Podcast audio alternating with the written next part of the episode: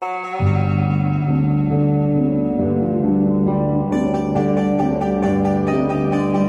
podcast is recorded in front of an unwitting audience. This is True Crime Kent.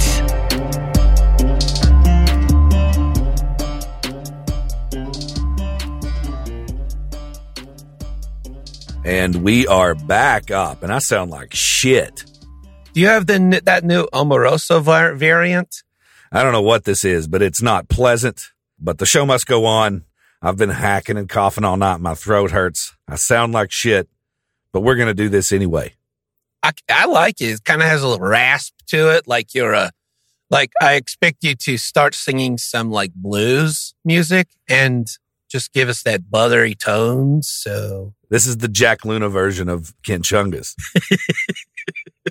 it's real good. That maybe that's why I like it. I'm going to try to keep my throat hydrated throughout this. Uh, I suspect I'll be cutting a lot of coughs out in editing, and we're going to do this anyway. You- I'm the, the- excited. The, listeners won't hear any of the coughing, though. Don't worry about that. We'll- yeah, we'll just take care of me. Just me. Uh, to kick this off, I want to know what is the most how did that get there moment you've ever had in your life? Like w- when you've come across something, or maybe somebody you know have come across one of the most awkward things where you're like, "How- in the hell did that? How did that happen? I've got one. I've got Okay. one. Okay. I, it requires a bit of a disclaimer off the front here. So what the disclaimer is, is we all know what wizards are now. Yes, I'm going- that's cats. Yes. I'm going to add a new one for the purpose of this story. Instead of small dog, Let's call it a cat. we're gonna say I was gonna say we'll call them baby seals. Baby seals. Okay. Okay. Or just So- child. Actually, that'll probably pass. That'll be better. Let's call them Yeah. like little baby. Yeah, that would, just trigger, a little trigger baby. less people for whatever would- reason. It would. Okay, little baby. Okay, little baby. Okay, so I was a missionary and I had this. Uh, so if you've ever seen missionaries driving around or riding their bikes or anything, they're always in pairs, right?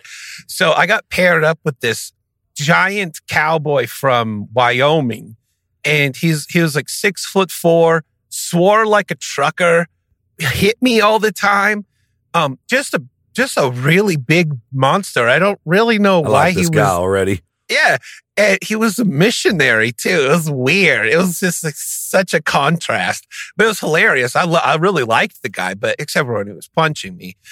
Anyway, so we are at this lady's house in Montgomery, Alabama this one time, and we're sitting there on her couch and sh- we're, we're sharing the message of Jesus to her. And she has this dog that just, oh no, I'm sorry. She has this baby that crawled in the room and it would not stop barking at us. This baby barks. It was like, "Rap, yap, rap, jump, yap, yap, rap, and it was small, it was very punt size. Let me ask you this: If this little baby, let's say, just hypothetically speaking, if if it were a a, a dog, Uh huh. w- would the baby have been a Chihuahua?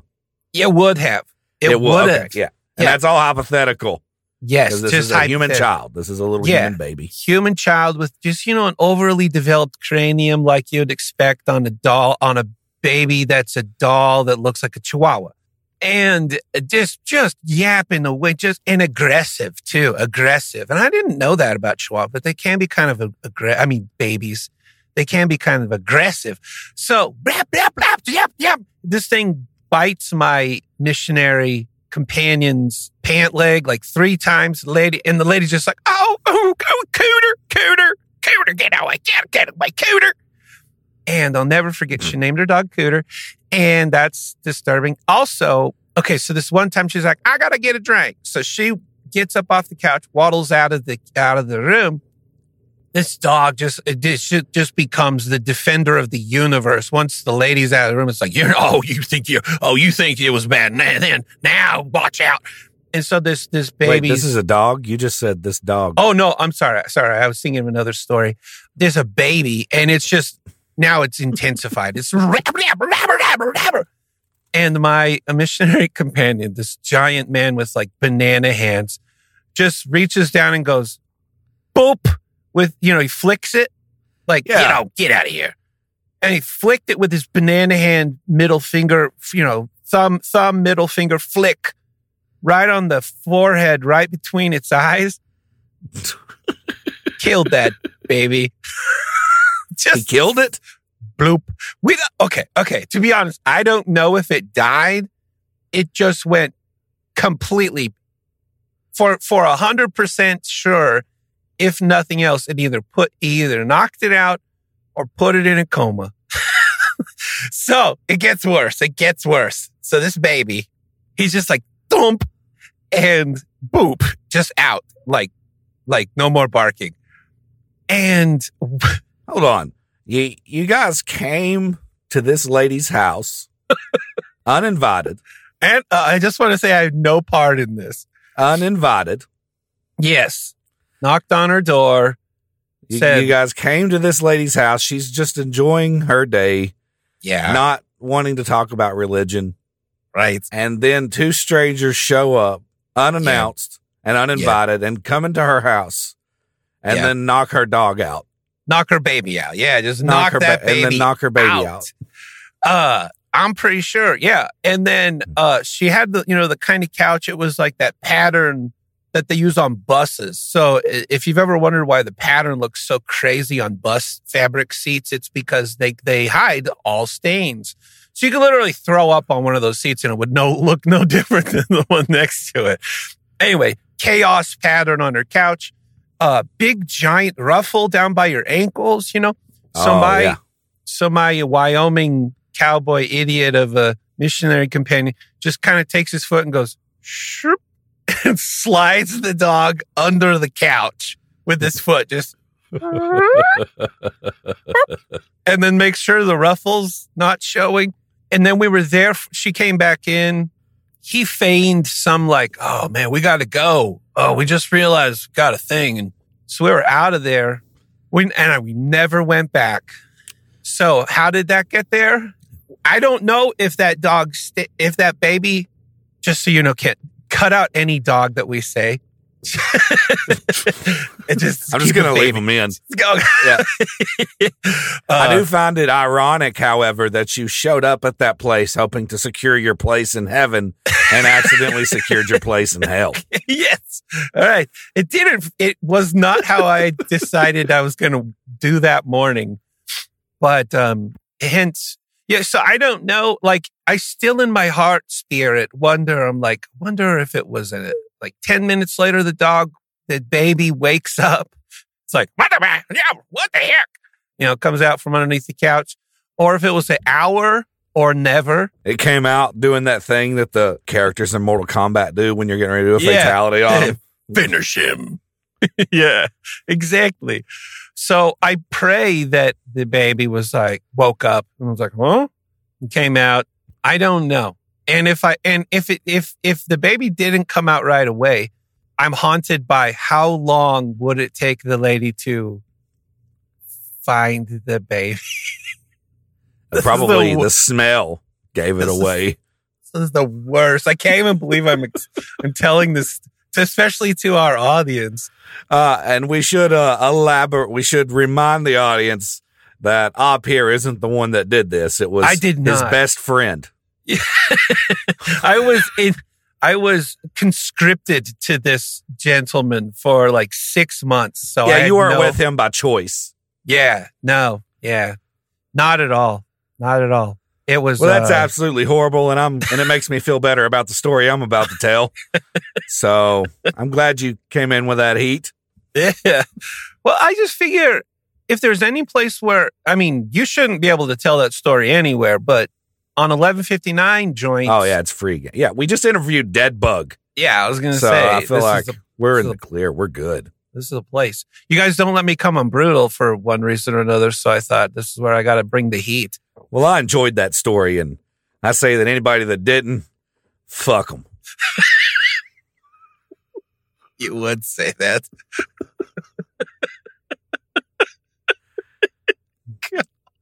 So Oh, yeah. I'm just in one of those moods this morning. Up, feel like shit.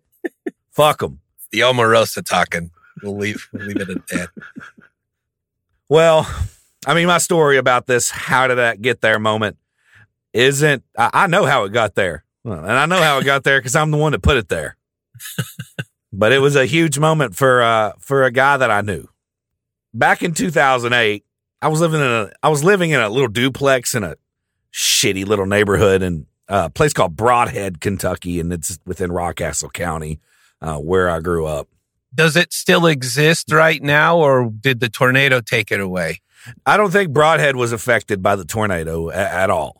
Okay, No. good. And my mom actually still lives in Brodhead. So Uh, you'd know, unless you haven't talked to your mom in a while. I hope she's okay. Um, but yeah, I was living. I was living in this little duplex in Brodhead, Kentucky, and me and a couple of other guys that lived in this little, this little- these little duplexes there and those in that area would drink all the time. It was kind of a matter of you know how when you were a kid, you just played with whoever was in your vicinity, like Uh-huh. that was you were friends by proxy. Yeah. That's kind of what this was. Only I was an adult. Okay. I was like 20, 21 years old at the time. So there was this little, these duplexes here, and I would just, we just drank with everybody that was in these duplexes. That's how we, except for Justin, this guy, Justin was a genuine friend of mine. He lived there too. But everybody else, we would just, it was like a little block party That's fun. every weekend. Yeah. Now, one of the guys that lived in these duplexes, and I'm going to call him Arnie, and you'll know why here in a minute. So Arnie, we'll say, we'll use that name instead of his real name Okay. was a wiry, like bug eyed, unpredictable, jittery little redneck. Just So a redneck. picture like uh picture Beavis, but a Oh. redneck Beavis.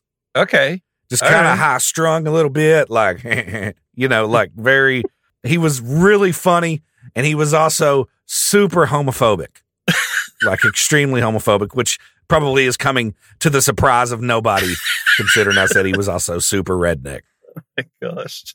And I, whenever I say he was super homophobic, I'm not virtue signaling or anything. I don't mean like, oh, he looked at a gay person weird one time.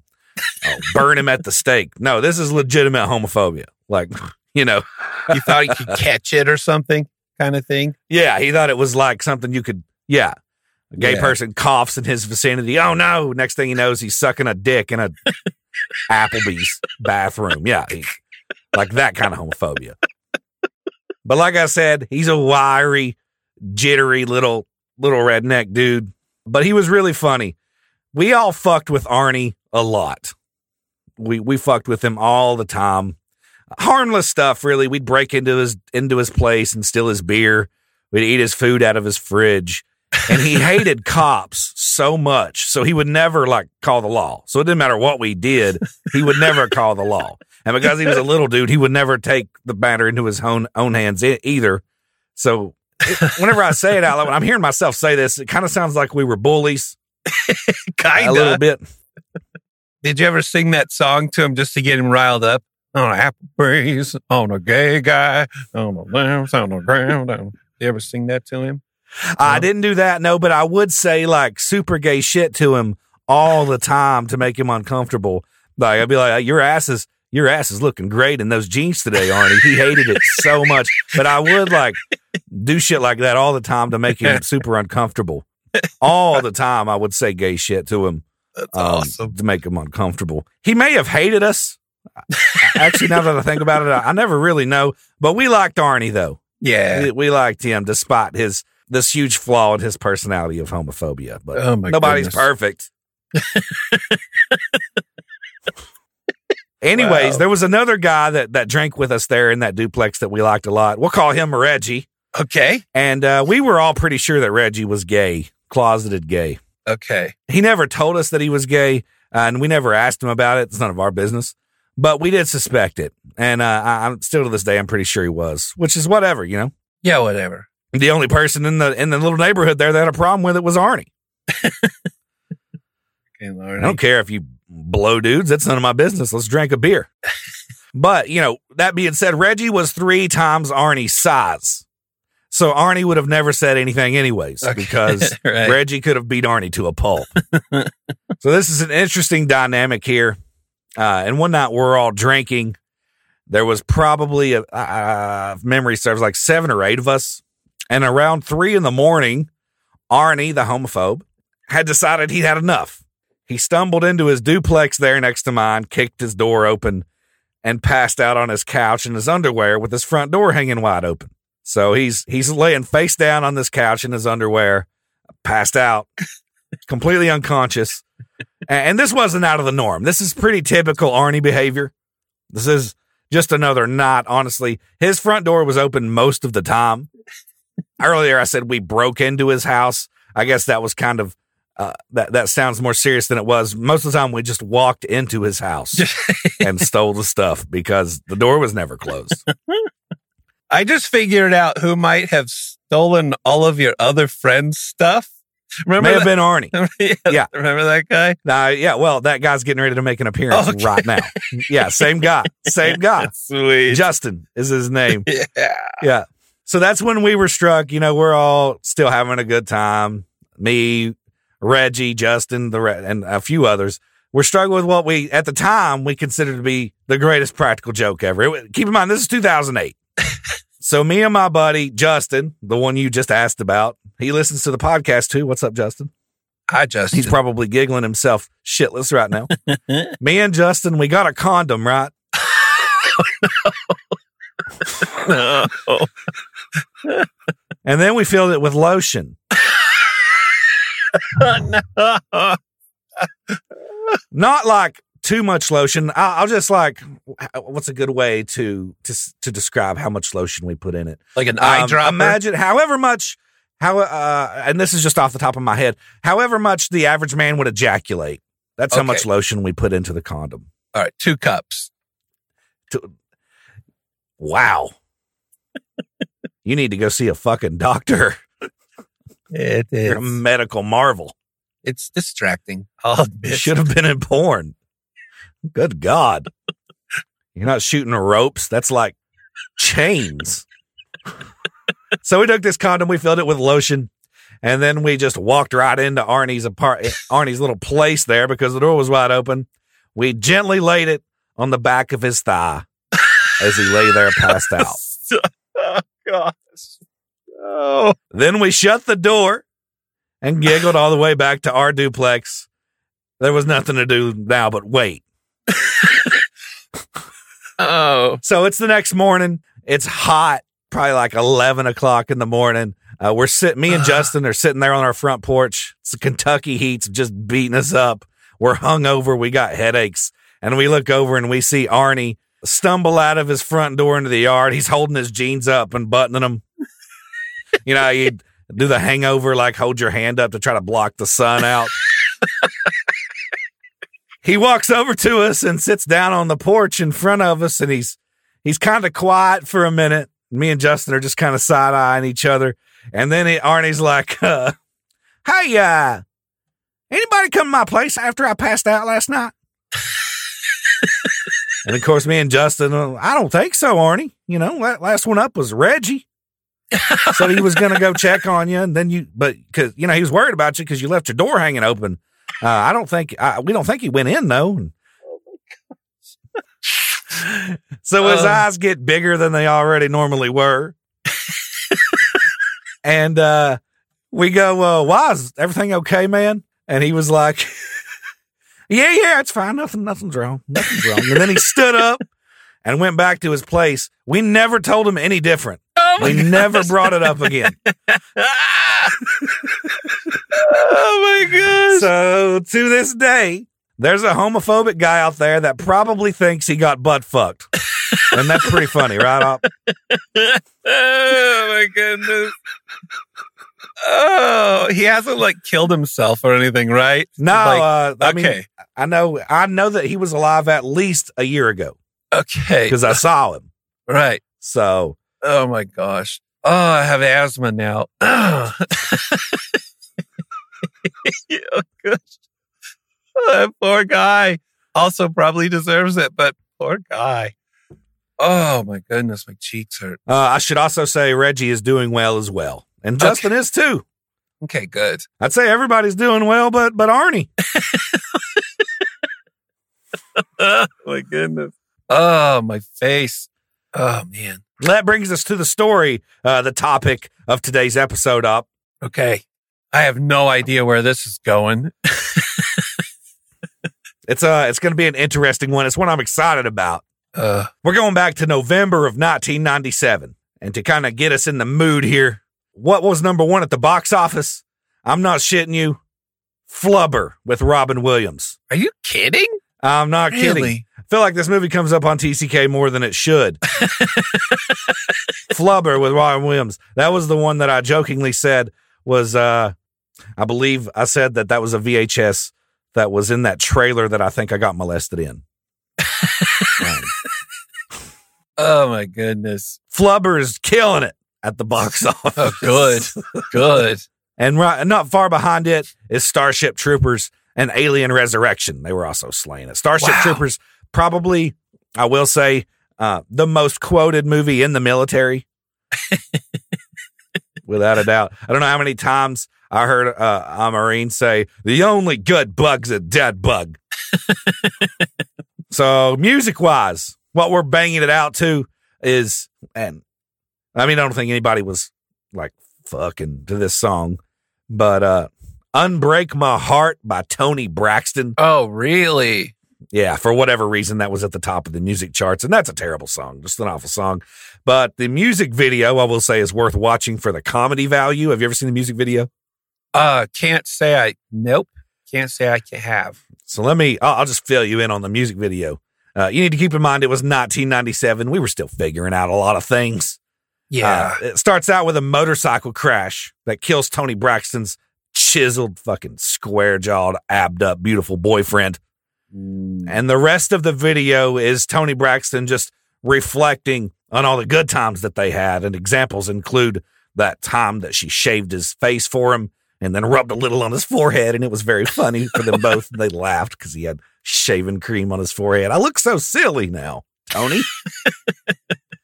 uh, she remembered that time that they played Twister yeah. together. That's in the video. I'm not making this up. This is all in the video. They played were Twister in the video. They played Twister in the video. Yeah. Just a couple, a grown adult couple in the living room playing Twister. And, and at one point, Toni falls and then they laugh at each other because they're in love. They're like, oh, you fell. One hand on the brown dot. uh oh. She remembered that time that she watched him practice karate in the front yard while his gi hung open in the wind, exposing his fucking pecs and abs. All in one video. This is all in one video. Watch the video. I'm not kidding you. Unbreak My Heart by Toni Braxton. This is the video. They played Twister one time. She rubbed shaving cream on his forehead and they and he practiced karate in the front yard. Those were all the good times, I guess, though, because that's all we see. Uh, either that or she has a really bad memory or he beat her a lot. Um, he did practice karate, yeah. but so another good song that was tearing up the billboards is- that starts out with a motorcycle crash in the music video is uh, "I'll Be Missing You" by Puff Daddy. Another, another. These are on the charts at the same time. Both music videos start out with a motorcycle wreck. I'm still I'm still reeling from the fact that Flubber beat Alien out. Yeah, Flubber, Flubber was number one in November of '97. Yeah, that's amazing. What a great movie! Yeah. Is it amazing? Is that is that really a surprise? yep. Nope. So I'll be missing you by Puff Daddy is right behind Toni Braxton, as was Hypnotize by the notorious B.I.G., the very man that I'll be missing you was being performed in memory of. So that's Ah. kind of interesting that I'll be missing you by Puff Daddy was followed right behind Hypnotize by B.I.G. And and uh, I don't know if anybody that knows this, I, I love hip hop, so but if you don't, Puff Daddy was performing I'll be missing you in honor of his best friend or one of his best friends there, the notorious B.I.G. That's so sad. So let's give a moment for him. Okay, There it is. there it is. Beautiful. In my opinion, the Puff Daddy version of I'll Be Missing You is objectively better than the 1983 police version in which that and that was called Every Breath You Take. But Yeah. but I mean, that being said, that's enough of the shallow music that lacked substance from 1997 because also on the charts was Mm Bop by Oh. Hanson Oh, as really? well as Wannabe by Spice Girls. Two quality ones. Uh, I might have mentioned this already, but I was engaged to a girl at one point in the late 1900s, and she was a clogger. And I used to go and watch her clog, and she had a whole series of clogging episodes, I guess that you would call them, where they just did um, Spice Girls songs. Oh, I just got, I think I just got hives. I think that if literally anybody else on earth had told me that, I would be shocked. but you were, did you say you were engaged? Yeah. You were engaged to a Spice Girls tribute clogger.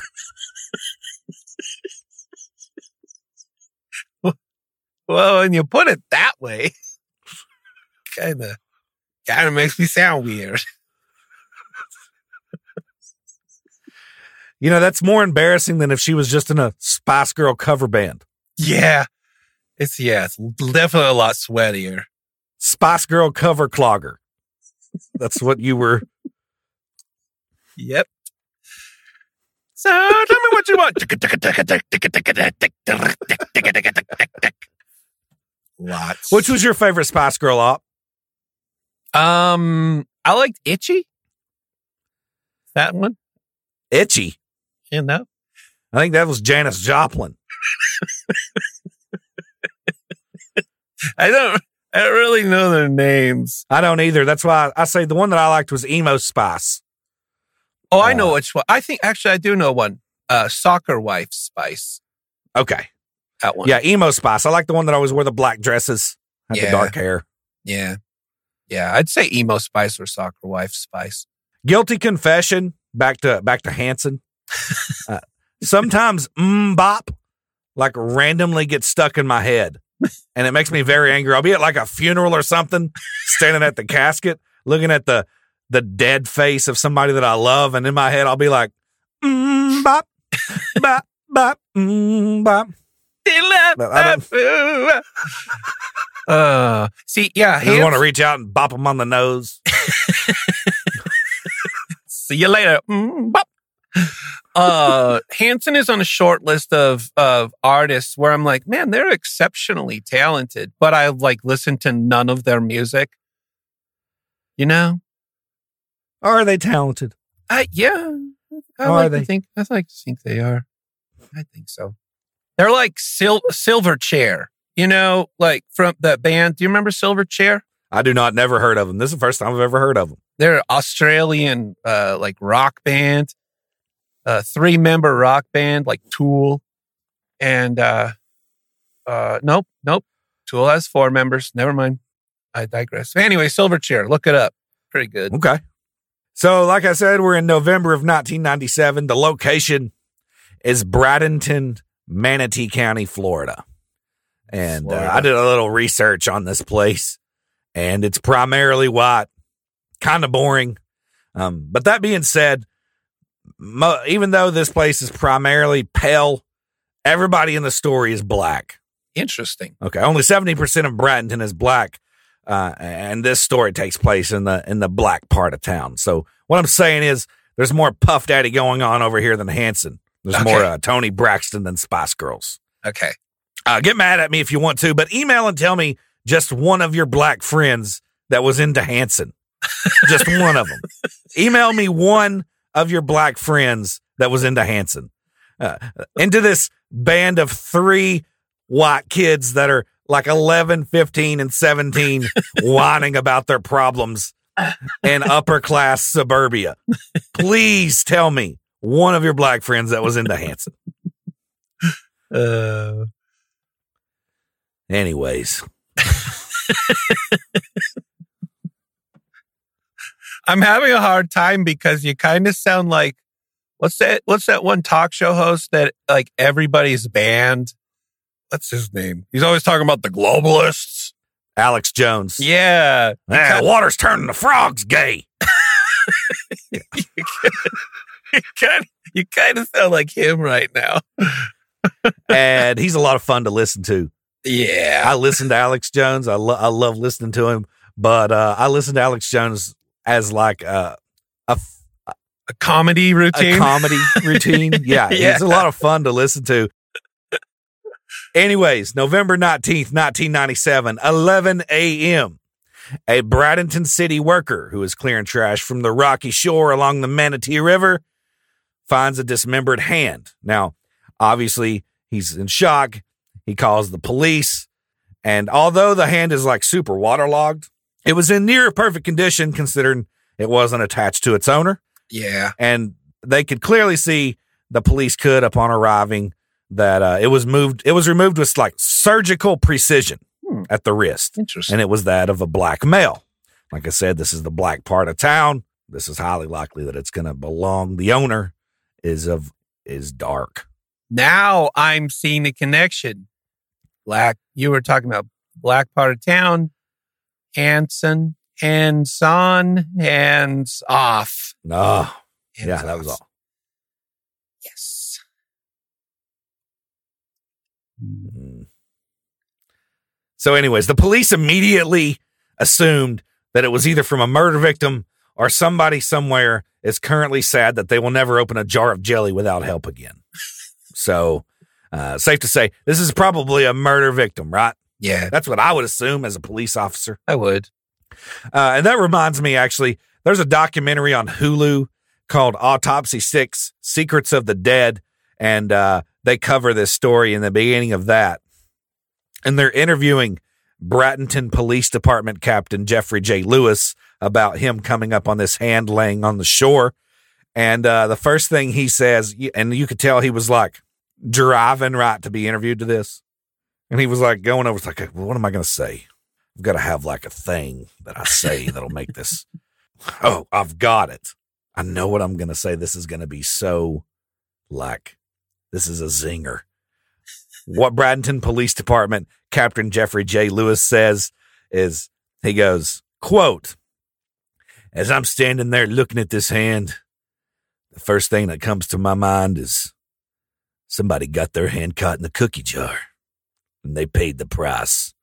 Oh my gosh. That's a dumb joke. I hate dumb jokes. I love gallows humor. It's my favorite humor on earth. But Oh, the humor so- part, so important. It's so important. Yeah. You know, in his head, he was he he thought that he thought he looked like the guy in CSI. You know how they always like have that part when they find the body and the guy says something and then takes his glasses off halfway through and finishes like in his head. That's what he looked like. He's he think he's like he walked up to the hand. He looked down at it. He goes, "Looks like somebody." Removes his glasses. Got their hand caught in the cookie jar. That's exactly who I was, credits. that's exactly who I was thinking of when you said that. The redheaded guy, right? yeah. Yeah. Oh my gosh. Oh, Anyways, so they got this hand. It's washed up at the sh- on the shore. The Bradenton police hoping hoping that they could fish out the rest of the body from the Manatee River. They start combing it by foot, boat, jet ski, and helicopter. Now it's important to point out that the Manatee River is home to both sharks and alligators. So the Manatee River is pretty much just demon soup. sharks and alligators. I didn't even know those two things were allowed to exist on the same turf. Fuck Florida, man. Imagine being a tourist and thinking, oh, I'll take a dip in this. And then an alligator pulls you out from the shore and you escape at last moment, missing one of your legs. And as you're desperately kicking yourself back to the shore, the Lord sends in the fucking sharks. Fuck Florida, man. I didn't even know those two things were allowed to be in the same area. I didn't either. Surf and turf. So the hand is sent to the fingerprint division of the Manatee County Sheriff's Department. And uh, what they need to lift a fingerprint fingerprint from it, but there's a problem up. It's like I said, it's badly waterlogged, and getting a print off this is proving to be super difficult because of how wrinkly and decomposed it is. Hmm. I would imagine. So after seven months of work and being taken in and out of this fridge, investigators still haven't been able to identify it. And then in June of 1998, Sorry, you said, did you say Philadelphia? Philadelphia. Yeah. Did I you say- literally said nothing about Philadelphia. said 1998, though. I was just, were you, Were I you said referring? June 1998. Yes. Oh, I thought you said. Oh, sorry. I thought you were. I'm sorry. I thought you were talking about the 1998 1C wide AM BM regular strike penny. Fucking. Did you no, know I that? I wasn't. well, okay, it was minted in Philadelphia. I Still talk. Keep this talking. one's amazing because it's 1998, which probably everybody has in their pocket. However, if you have a 1998 double strike where the A and the M are in America, United States of America, if that AM look funny, Yeah. that could be worth thousands of dollars. And there are tons of them. Wow. So get out your 98 pennies, folks. And not just in Philadelphia. I mean, that's just where it was minted. These things are everywhere. Right. Hmm. Wow. It's crazy out there. That is. That's wild. So wait, so they're everywhere, just like sharks and alligators. uh, My throat hurts. yeah, was it June 1990? What are we talking about? Philadelphia. I thought uh, I said you said sharks. Then we had that really cool. Oh, yeah. June 1998. yeah. Because the outer layer of the skin was beginning to slip due to decomposition. Now, it's, you know what slippage is up? Yeah. What is it? There's an ointment for it. That's all I'll say. And So it's when the outer layer of the decomposition gets to the point where the outer layer of skin starts separating from the inner layer and it just kind of starts coming off right like a you ever had like a, a rotten peach? yeah, You know yeah. how the skin comes off the, real easy on a rotten peach? mm-hmm. Yeah. That's kind of what a decomposition does. But because this this hand is starting to, to to have some slippage, one of the forensic specialists just cuts one of the fingers off. Oh, He cuts a finger off. They're still trying to get a usable print from this thing. So he cuts the, he just co- chops the finger off and then he peels the outer layer of skin off this finger. And then what he has now is essentially a little all natural, locally sourced free range finger condom made of skin. oh. So that slippage you're talking about, where the separation of the epidermis, the underlying dermis. That's right. Yeah. Yes. Okay. This guy then simply slipped that decomposing finger condom over his own finger Oh, and then was able to get a perfect fingerprint. oh, smart guy. Yeah. Yeah, I'll bet you that's not where that story ended, though. That's just what he told everybody. Yeah. You know, there were shenanigans with that. There- After there they were. lifted the print, he was probably walking around like pushing it to people's lips while they were talking and going, shh, like as a joke, because these people all have gallows humor. Yeah. And they all laughed about it when they pushed it to their lips. Then they fucked or whatever. I don't know how forensic labs work. I can just see he puts the non slippage finger up to like, does this one smell different than this one? and he just keeps doing that to everybody in the office.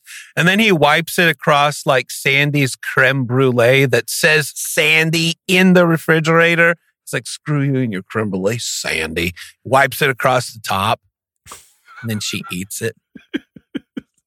I'll laugh. Well, this print was ran through the automated fingerprint identification system there at Manatee County Sheriff's Department. Uh, and that system contained over 100, 150,000 fingerprints from past arrests in Florida. Now, you would probably think, well, this takes a while, right? But in a matter of minutes, minutes, the system got a hit.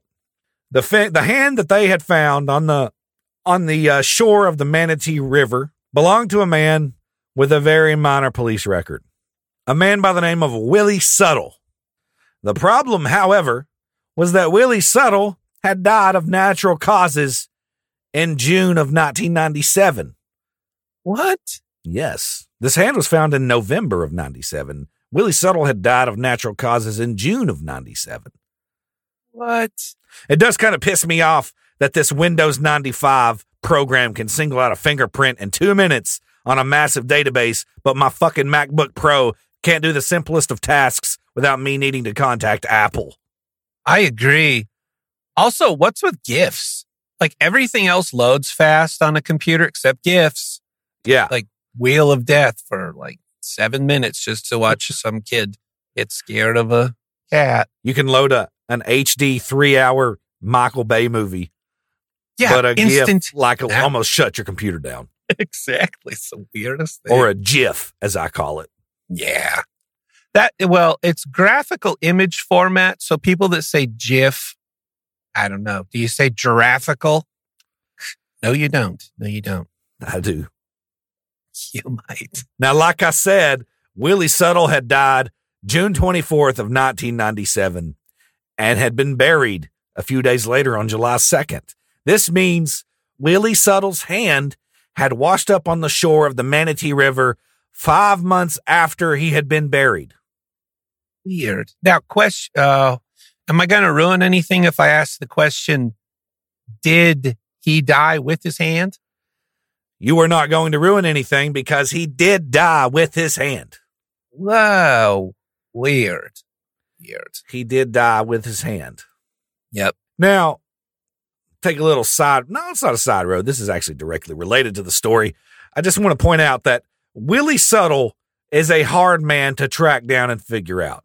Hmm. Um, I did a lot of research trying to find old Willie Suttle in history. It seems that in his 70 years on Earth, he stayed out of the limelight almost entirely. If he got in any trouble, it was extremely minor. If he did anything outside of the ordinary, it was extremely minor. He left basically no trace of existence whatsoever on human records aside from dying. Mm. Now, that being said, uh, this is what I dug up after scouring through old Florida newspapers for a whole damn day. Willie Suttle was born around 1927. Oh, yeah. 1927 $1 piece dollar goes for $780 now. Fucking, I I don't care. I don't care. Wanted to say that. This is episode, I believe, 27. 27 episodes. I don't care. Huh. Well, there are other coins in 1927 that you I might- bet there are. didn't know you have such an opinion on the peace dollar. I'm feeling grouchy today, Op. I'm sorry. I just, I didn't mean that. I care. I love your coin I was gonna facts. say it's a peace dollar. It's hard to get mad at a peace dollar. I don't care. yeah. Hmm. It's my favorite part of the podcast is learning about coins. And I take that back. I'm just, I don't feel good. I understand. I'm sorry. It's all right. I understand. We all get that way. Willie Suttle had a daughter by the name of Tina Brown in 1968 when he was 41 years old. Now, the mother of Tina Brown uh, is never listed. No clue if Willie Suttle and the woman were married or dating or if it was just a one night stand. He did work as a garbage collector for Palmetto, Florida. Maybe his relationship with the woman was just an offhand relationship. The hand. Yeah, offhand. He has his hand throughout all of this. Does he though? World may never know. We do know. We we know. Yeah, but did he have it in a bag or just? No, he had it was attached. Uh, maybe. No, absolutely. Look, I understand you're not in a good mood, so uh, sorry for my offhanded comment. You said it again. His equally mysterious daughter, Tina, eventually married an equally mysterious man named Ron Peterman. This whole damn family has mastered the art of flying under the radar and staying out of the newspapers almost entirely. I can't find a single sliver of their existence for the most part. Uh, it's it's impressive. It's like they were all spies. That's crazy. So we do know Willie was a garbage collector in Palmetto, Florida, and we do know that Willie died of natural causes at 70 years old on June 24th, 1997. He was then buried in an unmarked grave on July 2nd at the New Memphis Cemetery in Palmetto. The New Memphis Cemetery in Palmetto was a burial ground for uh, the poor and or homeless. Hmm. So uh, we do know just by logic that Willie wasn't rolling in the dough. He was, um, Probably subsisting on handouts. yes. Yeah. Fucker. Yes. I pray to God that that's It's not all. only. It's not all. I got more. I know you do. So Willie was poor. He died poor. He was a garbage collector. He died June 24th, 97, buried in an unmarked grave July 2nd. So how the hell did his hand wash up on the beach uh, five months later if he had a funeral and everything. The police go, naturally, as you would, they go to Willie Suttle's grave, which was located at the New Memphis Cemetery, expecting to find disturbed ground. But they find the opposite op. Willie Suttle's gravesite was completely undisturbed. Fresh grass was flourishing on top. Not a single shovel of dirt had been moved since his burial. Whoa. Uh, yeah, I thought this was going to be a short case where you're like, surprise, somebody dug him up. Nobody Wow. had dug Willie Suttle up. Hmm. June 26, 1998. Almost a year to the day, Willie Suttle is exhumed. And that's a fancy word for digging a dead person up. Yep. And at 10:54 a.m., the dark green body bag that Willie had been laying in sees light for the first time in almost a year to the day after being pulled from a rotting, thick cardboard box buried in a shallow grave. A cardboard box op, that's what they bury poor and homeless people in. For the love of God, at least bury the man in an old broken deep freeze or something. Like Yeah. cardboard box just seems disrespectful. At least it was that thick cardboard though. It's the real thick cardboard, right? Uh, that things like IKEA furniture are shipped in. Yeah. The double they didn't just bury him in like an oversized Amazon box. Right.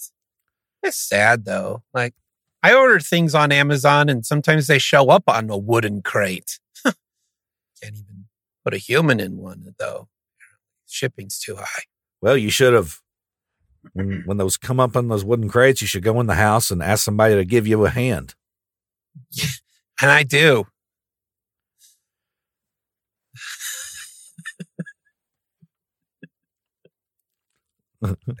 I see what you did.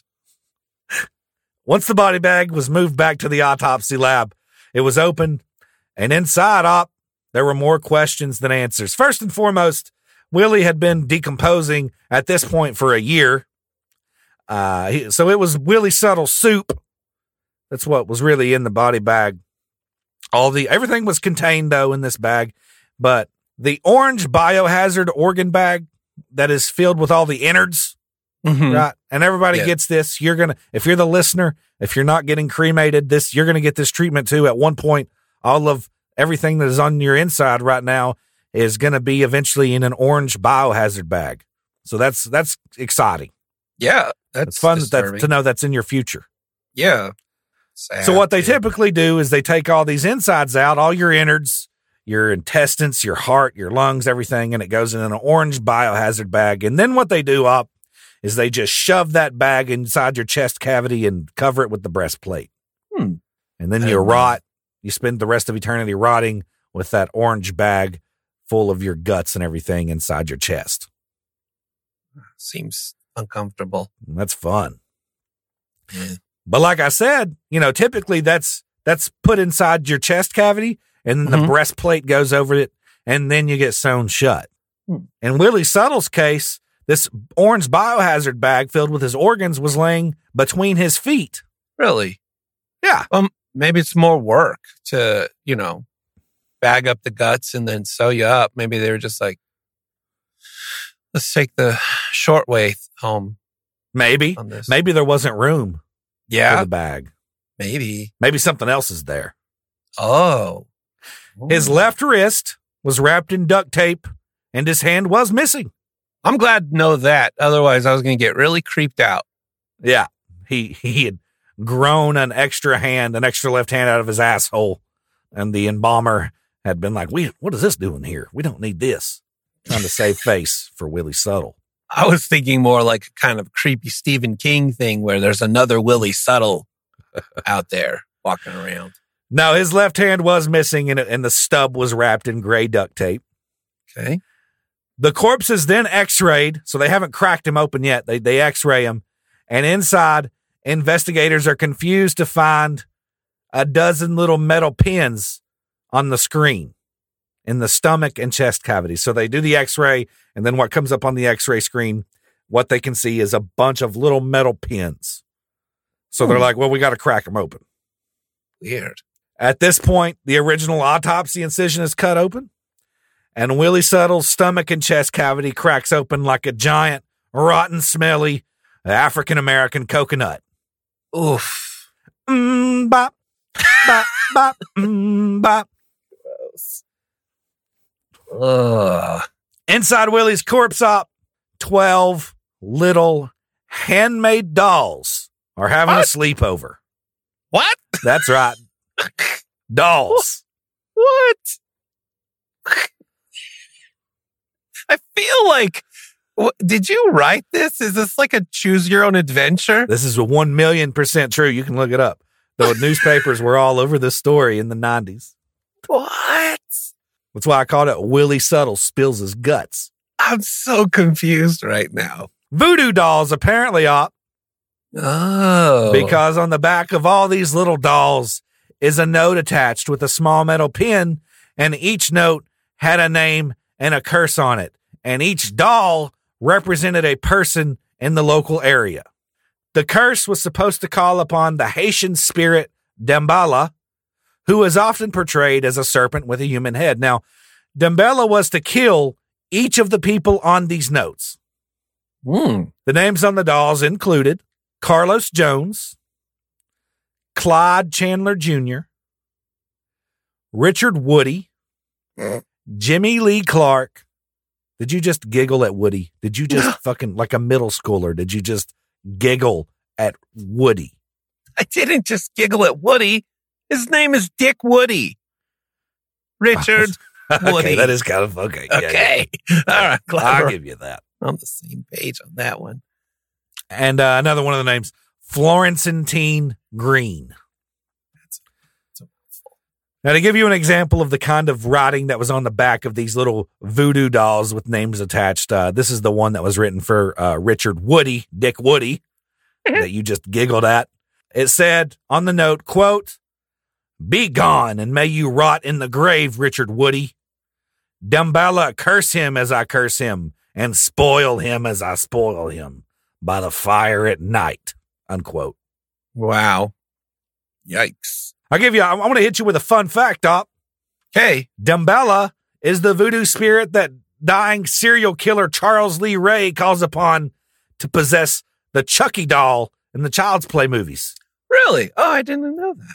Yeah. And a lot of people, that's what, you know what? Everybody thinks that the Child's Play movies are just about this killer doll. The Child's Play movies are a ghost story because Chucky is possessed by a serial killer called Charles Lee Ray.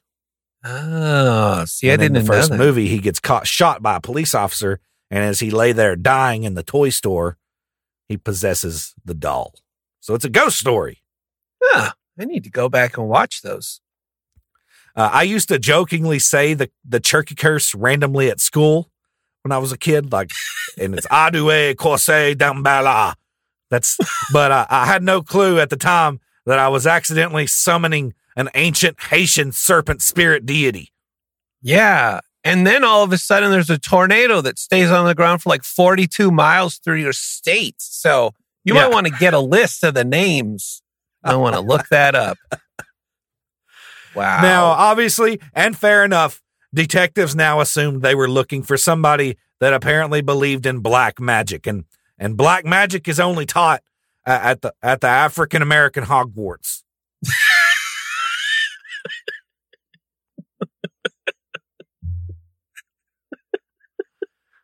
so, it's awesome.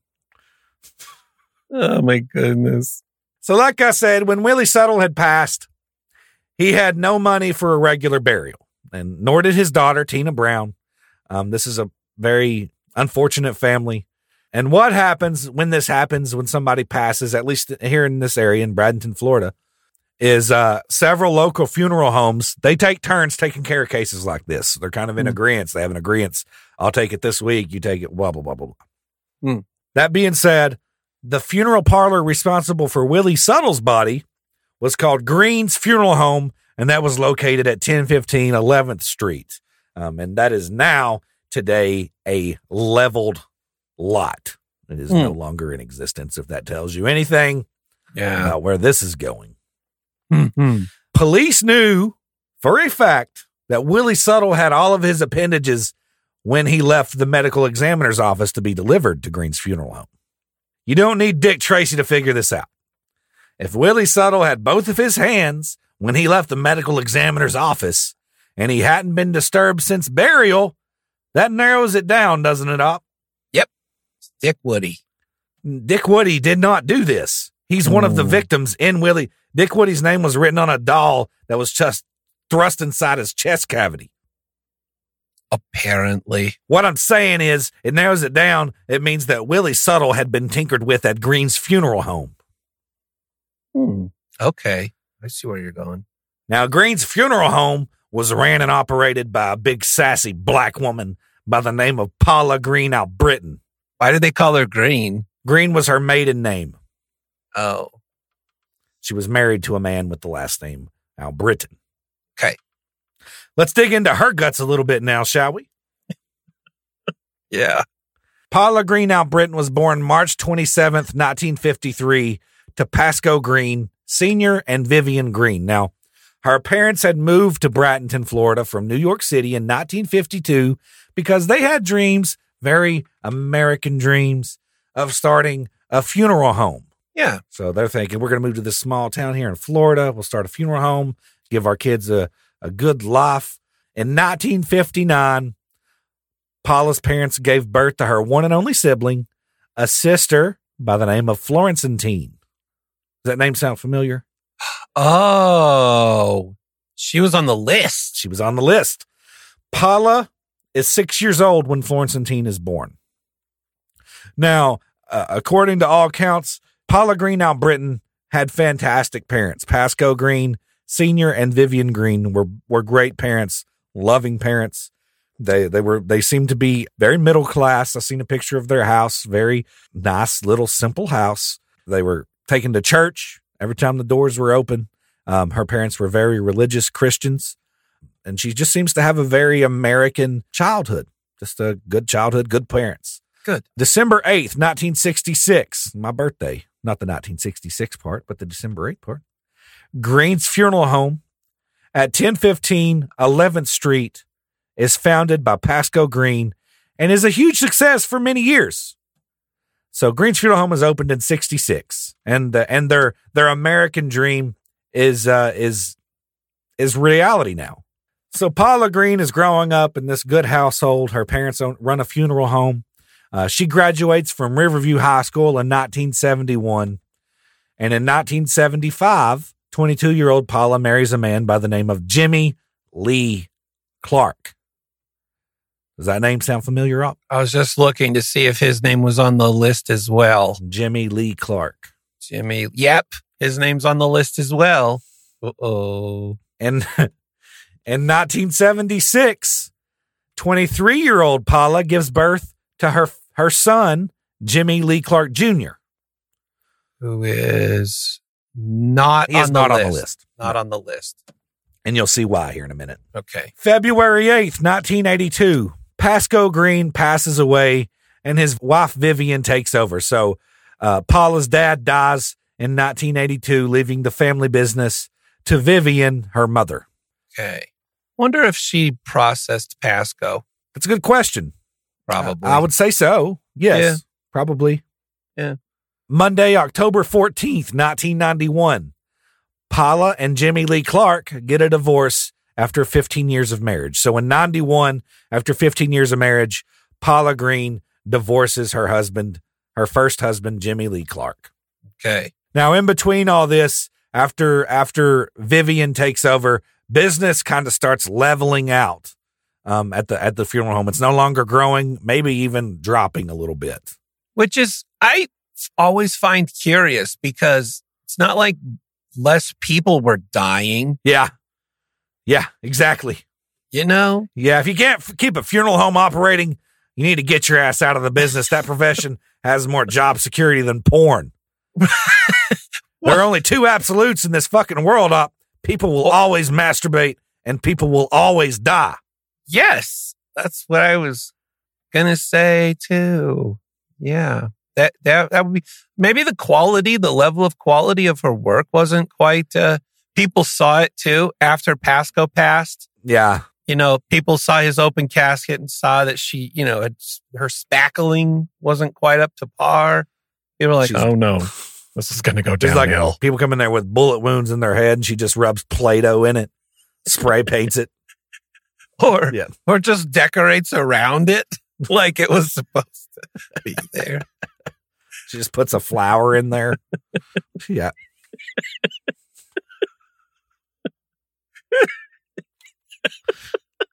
That'll do. It'll do. Slaps a little two by two inch slab of duct tape on it. Flex seal. She has a whole drawer of buttons, like push buttons. So she just covers holes with push buttons. So it makes the it, an interactive experience when you go up to the casket. You just wooga wooga. They're all in cardboard boxes. That- Willie yeah, Suttle wasn't even a that wasn't because he was poor. That's just what she does. yeah, you go to Greens if you want to be buried in a cardboard box. That's that's the only option they have. But you could if you for twenty extra dollars, uh, Vivian will draw flowers on the side of it with a sharpie. Vivian was here.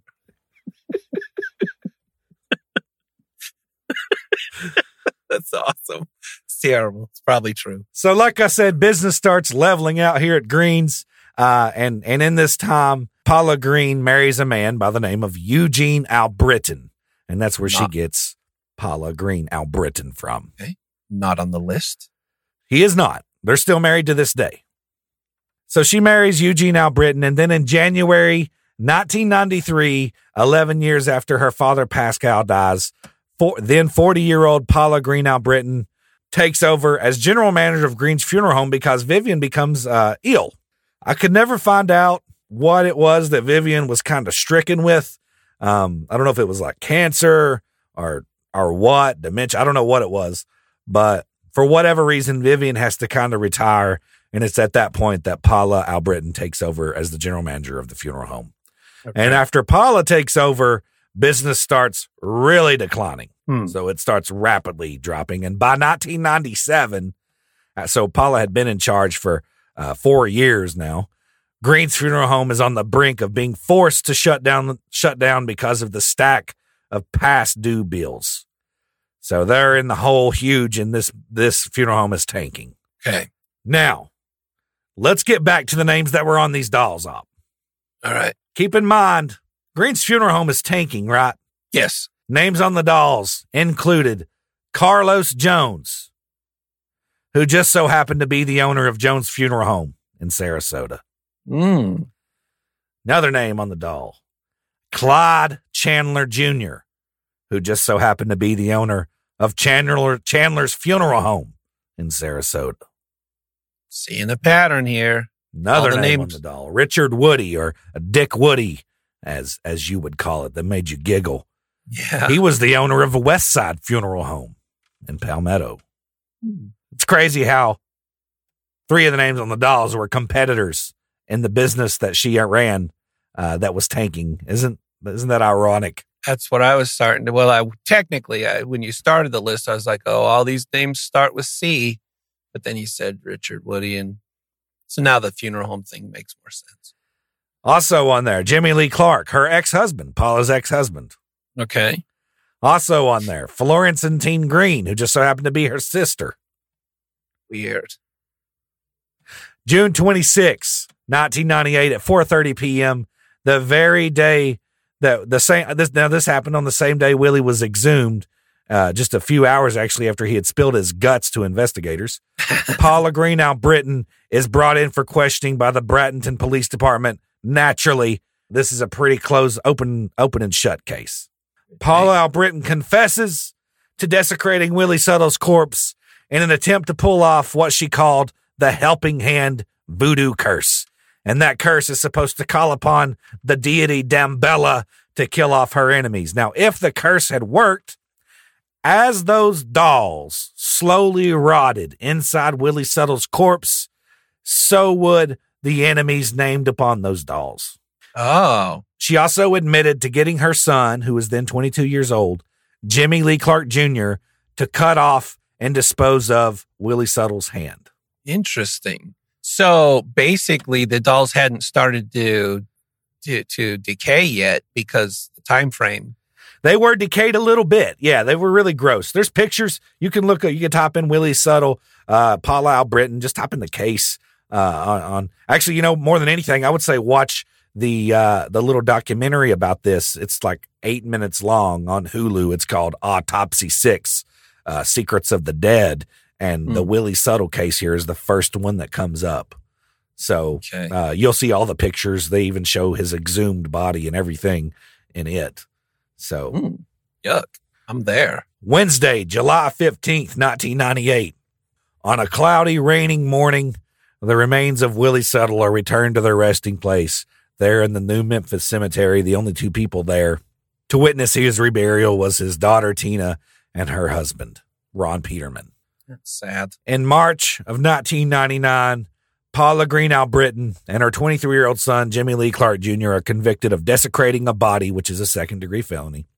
But in December of the year 2000, all the charges against Paula Green Albritton are dropped due to the fact that when she was being interrogated, the interrogator told Paula that if she admitted to the fact that this was a religious ceremony, she would do no time because it wouldn't be illegal if that were the case. Mm. So because of a uh, a loophole, Paula Green Albritton gets out of charges completely. All charges are dropped against her, but her son Jimmy Lee Clark Jr. does serve one year in jail for desecrating a corpse. It's a long sentence. Or we've I think we've talked about this though, right? Like I don't know why I don't have much of a problem with people desecrating corpses. I'm just like, ah, they were dead already. Who cares? Might have something to do with the fact that you river danced on one in the ocean at one point. That's true. That's true. I have a bit of a different. What episode was that on? So that I didn't just make that reference and people wondering like what what was he talking about? That was the one where you you led with the question, "Have, Have, I ever, ever found a dead body? found a dead body?" Yeah, so Yeah. what episode would that be? that would have been. Well, I think we've done everything alphabetically, right? So, have you ever done an H? So A B C D E F G H. Episode eight, maybe. No. No, no, none of that. Not, like none of it is true. Not even one word of everything you just said. What episode would be? What did we do where we would be talking about somebody finding a dead body? I can find it really quick. Um, watch this. Show my mad skills here. Dude, Would it be Uh, the Ed Gein episode? Oh no, no, no, no! It would be Elmer McCurdy, Elmer McCurdy. Yes. Yep. You're right. the traveling corpse.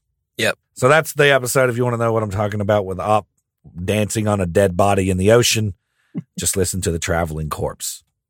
Uh, what a memory. On July 13th, 2002, Vivian Green, Paula's mother, dies of natural causes at 75 years old.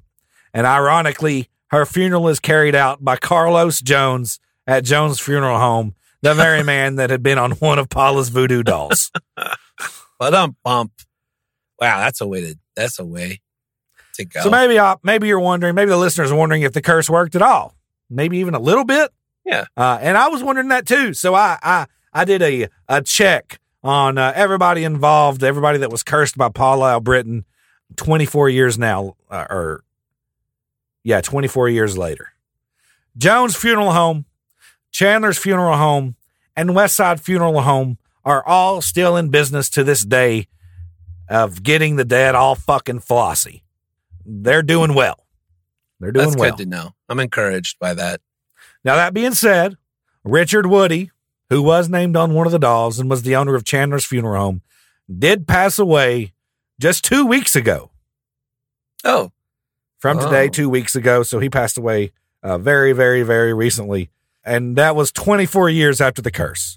So Richard Woody died 24 years after the curse. If the curse had anything to do with it, it's the most slow acting curse of all time and honestly not worth the trouble. yeah. Yeah, you know, black magic, voodoo, in my mind, the jury's still out. Like, I know there's some stuff out there that when it happens, you're like, wow, that does not seem natural. Like, what was that whole movie that was made that talked about, you know, when they'd inject those people and it seems like they're dead, and then they come back to life? Serpent and the Rainbow. Serpent and the Rainbow. I've never seen that one. It's creepy, man. It's creepy. The serpent and the rainbow. Serpent and the rainbow. And that's actually a substance that you can be injected with. And you, for all, I mean, by, by all signs, you're dead. So they bury you and then you come back to life. okay. It's creepy. check that out. Yeah. Ugh. Paula's sister, Florentine, is still very much alive and well. She's doing well, so the curse had no effect on her. Hey. Jimmy Lee Clark, Paula's ex Paula's ex husband, died seven years after the curse on November twenty second, two thousand four, at the ripe old age of seventy seven. Um, unlikely the curse and his death are related. I would argue, considering it was seven years later. So, uh, what I'm saying, it appears that Paula Green Albritton was just as bad at voodoo as she was at hairstyling. I wanted to save that bit for last because if you look up a picture of her, her hair stays unbelievably consistent no matter what year or age you see Paula Albritton at. It looks like a moose has taken a huge shit directly on top of her head. she just takes all her hair and piles it up on top like Marge Simpson. I'm not kidding. Type in Paula Albritton right now on Google. I want you to see this in real time. I'm going to do it. Paula Albritton, Google image search. Oh, you're not kidding. Wow. Looks like a moose poop. A moose poop.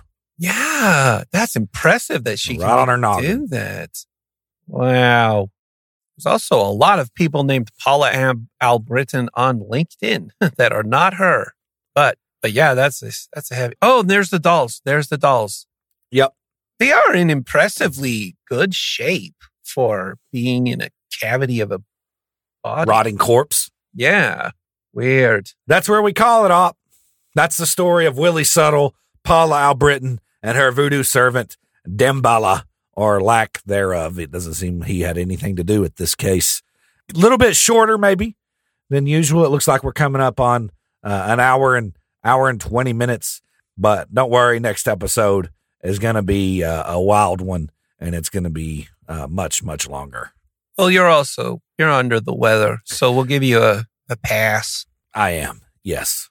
Well, I'm looking forward to the next one. This one was fun. I, I, uh, yeah. So I guess you know, a takeaway would be if you're gonna get into voodoo, maybe skip Dambala, find a heavier hitter. Yeah, actually, I you know I looked up. I spent a lot of time looking up voodoo, Haitian voodoo, um, and Dambala. Uh, traditionally, I don't know if Paula Albritton is aware of this, but Dambala traditionally is a much more positive spirit. Um, he's supposed to be calm, cool, collected, loving. Um, I don't know why she would call upon Dambala um, Yeah. for for negative things. Anyway, Swing and a miss there, Paula. even though he does have uh, the body of a serpent and the head of a man, uh, that that seems kind of scary. But um, Yeah. His personality and his body type uh, are two different things. Yeah, that's yeah. Pick another one. Maybe she just she ran out of time in the library. Something. Yeah, and I mean, there are. I'll touch on it. She did as as the trial or as things went on. She did try to throw her son Jimmy Lee Clark Jr. under the bus and say he did all of it, and she was admitting to that to try to cover for him. You know, she wasn't a, a voodooist, and that he because her son had schizo. He was taking medication for schizophrenia, Mm. but I believe kind of I believe that that's bullshit because of the names on the dolls. You know, that would be a. re- I've thought about it before. That would be one of the hardest things to walk off. Is you have nothing to do with a murder, let's say, and then suddenly you find it. they're like, "Hey, hey, did you know? Uh, did you know Paula's blaming this whole thing on you?" And you're like, "What?" That would be really hard to walk off. Like you gotta Was that shithead Paula? moose moose pope Paula. What? How's she even? yeah, that'd be a hard one. And that's it, up. All right. Please rate and review TCK. Blah, blah, blah, blah, blah. Bullshit, bullshit. But not bullshit, bullshit. What is more important than us getting ratings and reviews? Please donate to Jason Vukovic. Um, and, and I will put a link to his commissary and everything um, in the show notes. That's more important than if you're going to do one of those two things, please donate to Jason Vukovic. Yeah, if you're going to do one of the two things, rate, review, Vukovic. If you're going to do one of those two things, do the Vukovic. I don't feel good, Op. Leave me alone. Okay, all right, fine. I'll call you tomorrow. Okay. All right, I love you. Nope. What?